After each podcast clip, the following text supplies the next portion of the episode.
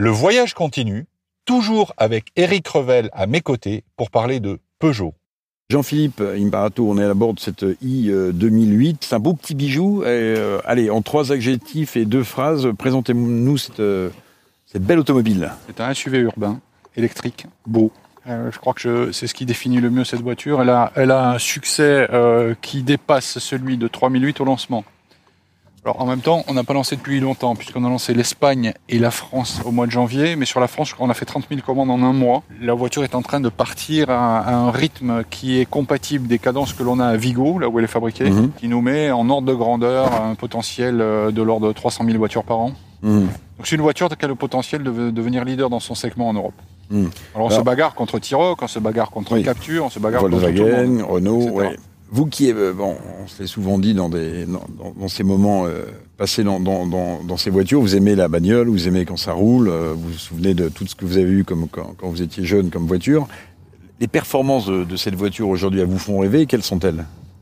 J'y retrouve ce qu'on s'est déjà dit sur 208, c'est-à-dire mhm. l'électrique, c'est un couple maxi dès le départ.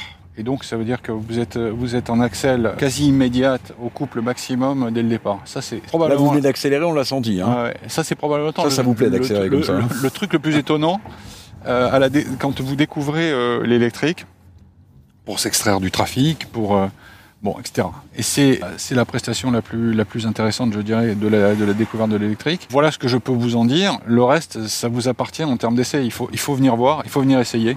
Mhm. Parce que je pense que quand vous essayez, vous partez avec. Vous avez, vous dites souvent, euh, je suis un, vieux thermique finalement euh, convaincu. Hein. Vous en avez eu des voitures thermiques. Vous avez le même plaisir là quand vous êtes dans une voiture électrique? Vous avez les mêmes sensations? Absolument. C'est surprenant. Et puis en plus, il y a quelque chose qui est, négatif du point de vue du poids, mais, mais très intéressant, c'est que vous avez le poids de la batterie qui vous donne une sensation de grippe assez extraordinaire. Parce que finalement, ça vous euh, rabaisse un, un, petit peu le centre de gravité de la voiture et vous avez l'impression d'être dans un kart. C'est extraordinaire. Donc prestations de conduite qui sont assez inédites, même contre le thermique avec euh, avec cet électrique. Mmh. Extrêmement intéressant. Vous, vous vantez les, les, les, qualités, bon d'accélération, on comprend bien, mais par rapport au thermique, par exemple, si, euh, si je dois euh, entretenir, si je dois réparer, est-ce que j'ai le même type de budget à, à prévoir ou est-ce que c'est supérieur? C'est une nouvelle technologie, il y a des innovations, donc il faut bien les amortir, ça coûte plus cher. En l'ordre de grandeur, les coûts de maintenance d'un électrique sont à moins de 30% face au thermique. C'est d'ailleurs ce qui ah nous permet d'être, euh, de construire ce qu'on appelle les coûts d'usage, qui, euh, en fonction des, euh, des aides qu'on reçoit des, des, des, pays, en particulier la France, nous permettent d'afficher un, un coût d'usage qui est pas très éloigné du thermique boîte automatique.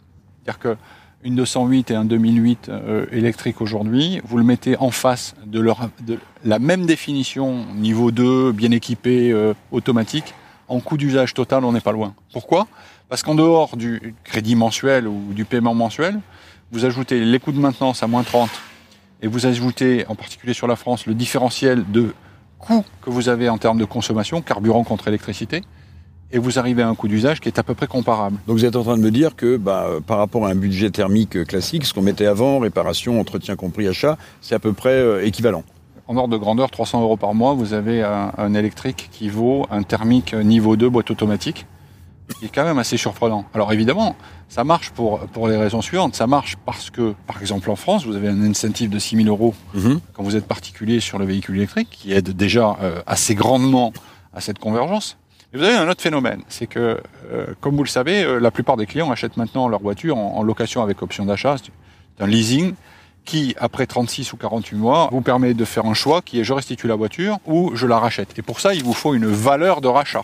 Bon, ben il se trouve que euh, depuis un an, on voit que la valeur estimée des véhicules électriques dans un horizon de 36 à 48 mois est en ordre de grandeur de 2000 à 2500 euros au-dessus des versions thermiques. Donc, quand vous avez le double effet, une incentive France par exemple à 6000 euros, plus une valeur résiduelle qui est en ordre de grandeur en euros, Bien sûr. et 2000 ou 2500 euros de plus à la revente qu'un euh, véhicule thermique, les coûts de maintenance en moins et le coût carburant que vous économisez vous placent dans un horizon compétitif face au thermique. Alors là, on est en train de, de rouler. D'ailleurs, il y a un bus là qui arrive. Bon, voilà, bon, on va le laisser passer. Arrêtez. Jean-Philippe, euh, ça me frappe évidemment et ça frappe tous les gens qui montent dans une voiture électrique. C'est le son. Il y a très peu de bruit.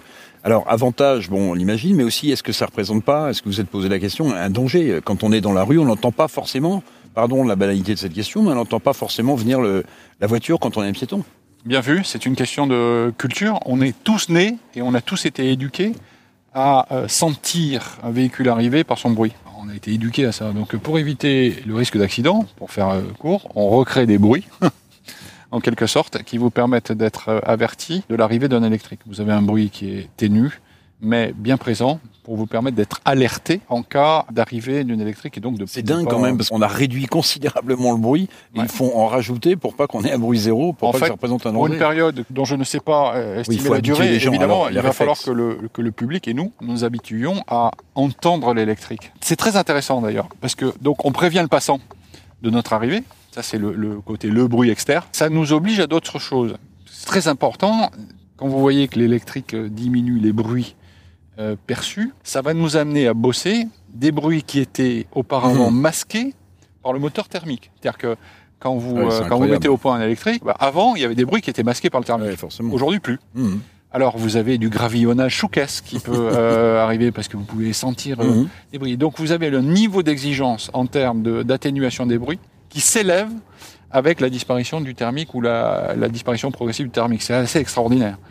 Donc, ça nous fait bosser d'autres champs euh, qui étaient jusqu'à présent couverts par, euh, par le thermique. Il y a aussi des bruits de pneus.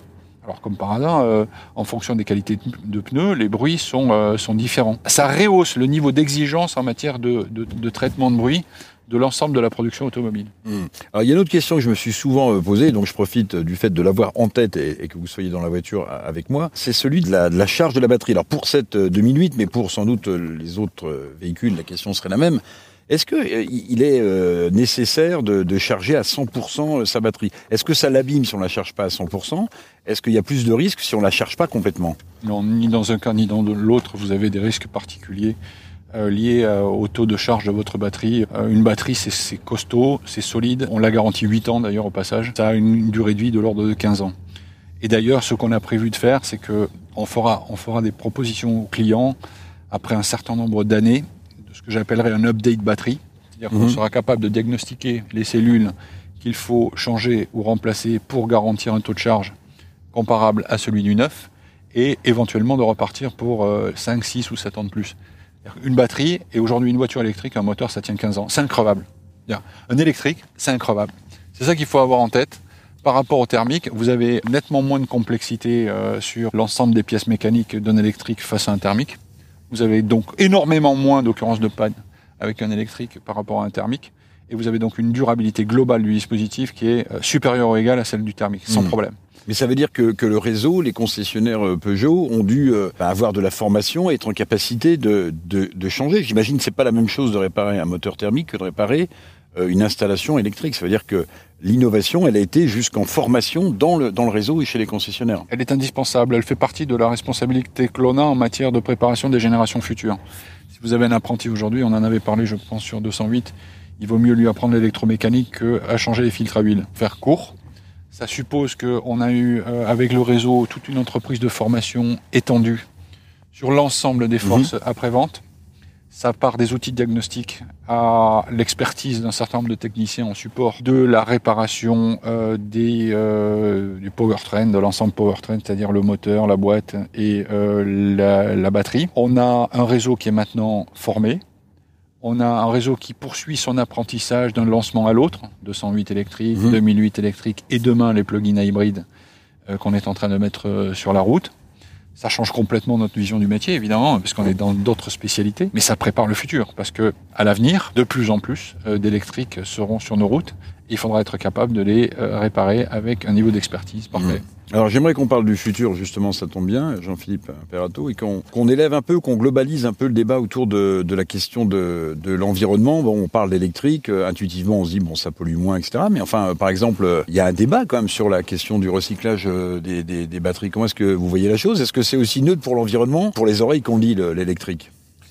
Alors c'est une c'est un débat extrêmement important. Enfin c'est pas qu'un débat, c'est une action euh, extrêmement importante qu'on a prise à bras le corps chez nous. On s'est créé un département qui est euh, dirigé d'une manière extrêmement active par euh, une collègue qui s'appelle Véronique Morel chez PSA, dont l'objet est de traiter ce que l'on a appelé l'économie circulaire, c'est-à-dire l'ensemble du flux de reconditionnement et de réutilisation euh, de l'ensemble Oui, des ça se fait dans le bois, ça se fait dans l'emballage, et vous dites ça Alors, se fait aussi on l'avait aussi sur les véhicules hors d'usage Mhm. jusqu'à une période récente, Mhm. mais ça constituait, euh, ça consistait à assurer le reconditionnement, je dirais, des véhicules hors d'usage thermiques. Aujourd'hui, on a une responsabilité supplémentaire qui se plug là-dessus, qui est celui de l'usage que l'on fera de la batterie après. Et c'est ce sur quoi elle travaille en ce moment pour Mhm. garantir qu'on n'est pas en train de balancer des batteries dans la nature à Mhm. l'issue de l'utilisation. Et vous êtes euh, avancé de nos déjà sur, la recherche Très êtes- très avancé Oui, mais alors par exemple, moi je suis, je suis client, euh, c'est moi qui vais payer le recyclage de ma batterie in fine? Bien sûr, en partie.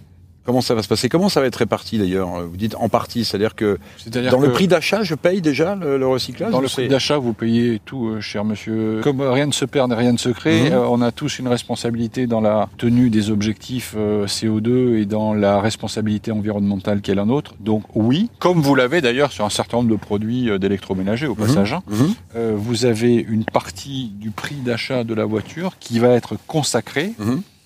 À la déconstruction et à la fin de vie de Mhm. votre voiture dans des conditions euh, compatibles des exigences euh, environnementales et du respect de nos réglementations. Alors Oui. j'y ai pas pensé, euh, Jean-Philippe, mais vous faites un parallèle avec euh, l'électroménager. Vous savez, il y a eu un débat qui a beaucoup intéressé les consommateurs euh, et leurs associations. Parfois, c'est l'obsolescence programmée, vous savez. Exact. Euh, bon, est-ce que ça existe sur les voitures Parce que vous dites, le- finalement, le véhicule électrique, c'est presque pour l'éternité. c'est 15 ans. Donc Ouais. l'obsolescence programmée, Donc, il y en a pas. euh, Ok. c'est pas, c'est pas du tout le. Ça n'existe pas. Non, non, on bosse pas là sur ce genre de, de sujet. Non, ça, j'imagine. On a des, on a des spécifications qui nous permettent de pousser les moteurs à un minimum acceptable Mhm. de x, y centaines de milliers de kilomètres, mais euh, on ne capte jamais la durabilité de nos moteurs Mhm. en fonction de considérations de ce Mhm. style-là.